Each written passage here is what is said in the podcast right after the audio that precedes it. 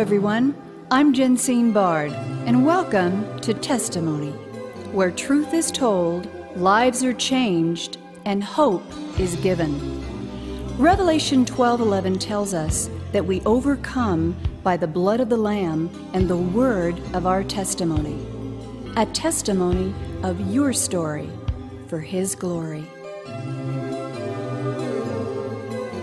She is the niece of slain civil rights leader Martin Luther King Jr., Director of Civil Rights for the Unborn, the African American Outreach of Priests for Life, best selling author of the popular King Rules and America Returned to God, and now, in her latest must read, King Truths 21 Keys to Unlocking Your Spiritual Potential, my next guest takes us even deeper to her own remarkable story of overcoming, some of which you will hear today. Ladies and gentlemen, would you welcome back to Testimony, founder of Alveda King Ministries, guardian of the King legacy, and a dear and cherished friend always an honor, Dr. Alveda C. King. Alveda, welcome back to Testimony. You know, Jensine, it's wonderful to join you again on Testimonies and to remember. I, I, as you were talking, I remember the earlier days when we met earlier in this century, of course, and it was just a remarkable time. And we were really having some challenging times then, and we knew that the world had to change or we were going to be in real, real trouble. And so when you opened in prayer today and you quoted that powerful scripture out of Romans, all for we know that all things work together for good for those who love the Lord and are called according to his purpose. I just took great heart from that and I just it's just wonderful to share some more testimonies, some new testimonies with you today. Well, it is great to have you. I need to say, after reading every page of your book, as the foreword from internationally acclaimed prophet Cindy Jacobs endorsed, as well as my own endorsement, I have come away, Alveda, with a newfound respect for your work, your life, life's work, and your ability to overcome life's circumstances, some of which I believe you are talking about for the first time in your latest King Truths. But before we get to all of this, in part one of our two part conversation today, in your book, you talk about a time you're on a college campus when most thought as a preacher's kid you knew Jesus, you had it together, but then you were given a challenge to talk to a teacher and you asked a question and the rest is history. Alveda, please tell us that story. Well, actually, that particular time period, I was no longer a student. I had accepted a job at a college, and I was a young college professor then. It was in 1983. I had been a screen actress, a state legislator, and all those things. And uh, this was in 1983. I was about 32 years old, about to become 33. And I took a new job as a college professor, and this woman was there, and everyone told me, "Don't talk to her. She's a fanatic. She's a religious fanatic."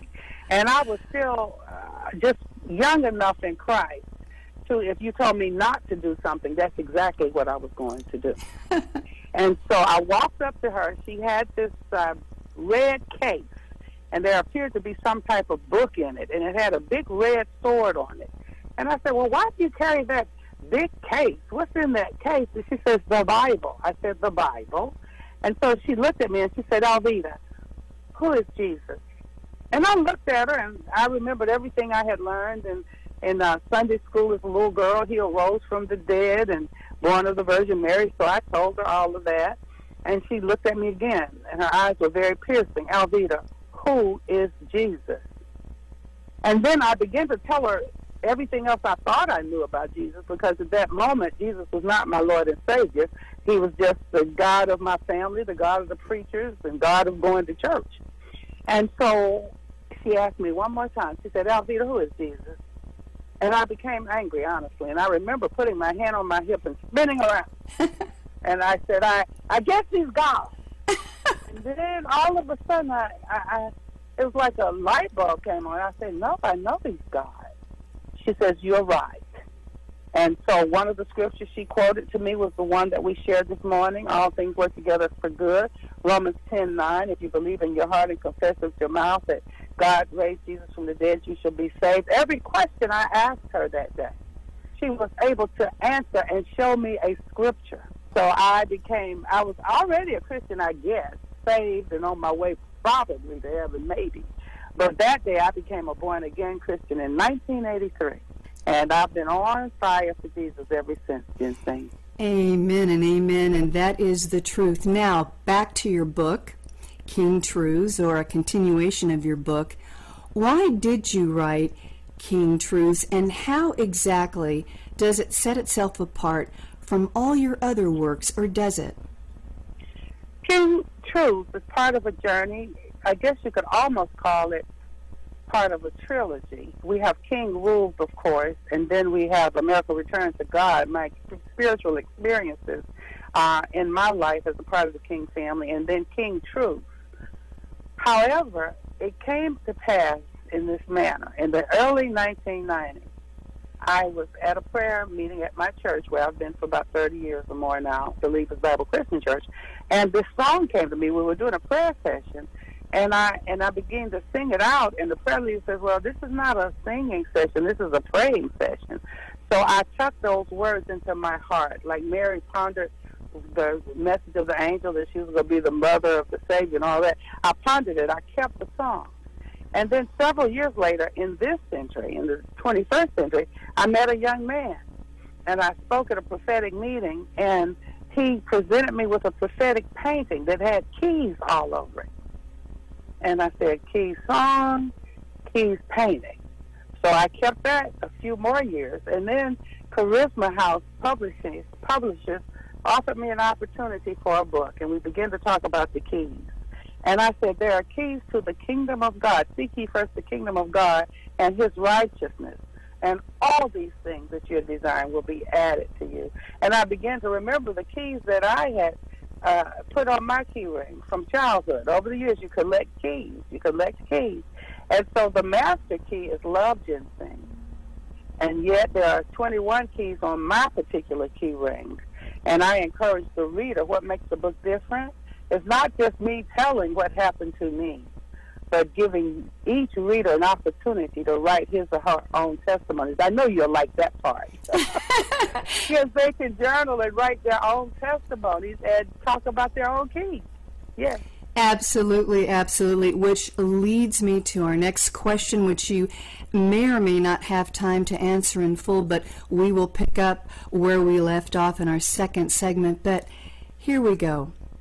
You share the brutal reality of life's many ups and downs in your book and how you were able to overcome, some of which include, and I reiterate, two abortions, molestation, date rape, alcoholism, three marriages and divorces, and if that were not enough, the pain of losing your beloved uncle, slain civil rights leader Martin Luther King Jr., and then a year later, your own father found murdered in his own swimming pool a week after walking you down the aisle.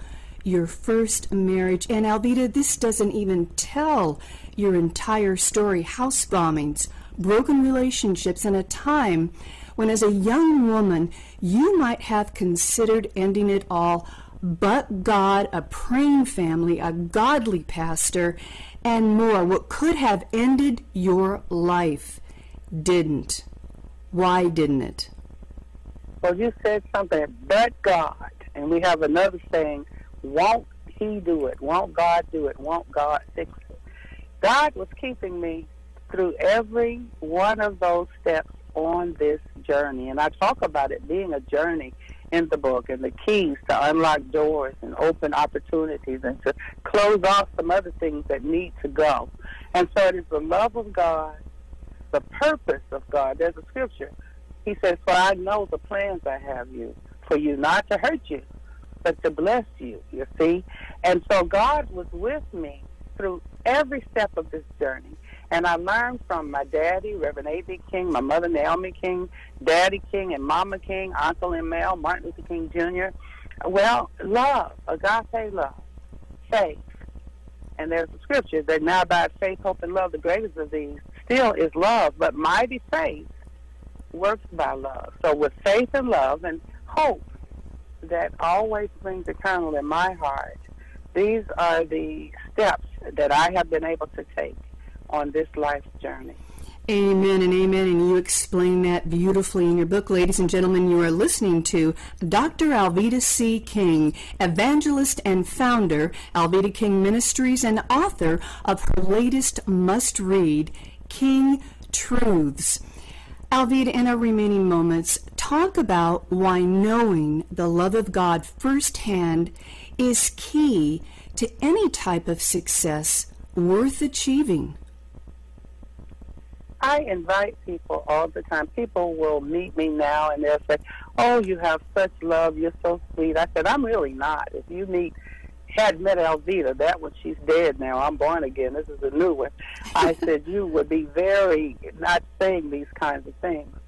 But it is the love of God that comes into our hearts, into our lives, and begins to spill forth when we spend time with God in prayer and worship, just learning to find the leanings and the leadings of the Lord and walking into those. And those are the things, that's the most primary relationship that we as human beings can have is that with God first, Father, Son, and Holy Spirit. And then after that, we begin to work on other relationships. And as the love of God grows in our hearts, we'll find that our human relationships can be repaired. So that was just one of the major lessons that I'm just enjoying, even at 67 years old, where there was a time I might bump heads with my friends and relatives, and now I'll just say, no, I don't think I want to do that. I love you. I'll just be praying. and more and more, I'm beginning to do that. Yeah. Amen and amen. And you're a wonderful example of that, Alveda. You say in your book that we have no godly spiritual authority if we are not in Christ. In your book, you also give the reader a chance for scripture reflection, personal reflection, and then prayer. And we're going to get into more of that next week. Ladies and gentlemen, you have been listening to evangelist, a best selling author, civil rights activist, and guardian of the King legacy, Dr. Alveda C. King. Her latest must read King Truths 21 Keys to Unlocking Your Spiritual Potential. You can learn more about Alveda's work, ministry, and mission by visiting alvedaking.com or civilrightsfortheunborn.org and get her book, Get Inspired, and get the spiritual keys you need to unlock your own destiny in life and in the Lord. Alveda, thank you for the honor of once again bringing your voice to testimony, and this time in your most revealing and intimate read to date, King Truths, sharing truths of your own life, the King family, and how you overcame to become all God intended and beautifully so. We look forward to hearing much, much more next week. God bless you. Thank you, dear sister in Christ. Testimony is a global broadcast made possible by the generous contributions of our valued partners at Jensine Bard Ministries and you, our listening audience. Together, we are reaching souls for Christ, one testimony at a time. If you would like information on how you can support this broadcast with your tax deductible gift, please visit us at jensinebard.com. That's one word, J E N S I N E B A R D dot. And join the conversation at our Facebook page, Testimony with Jensine Bard. Thank you for listening, and please join us again for Testimony.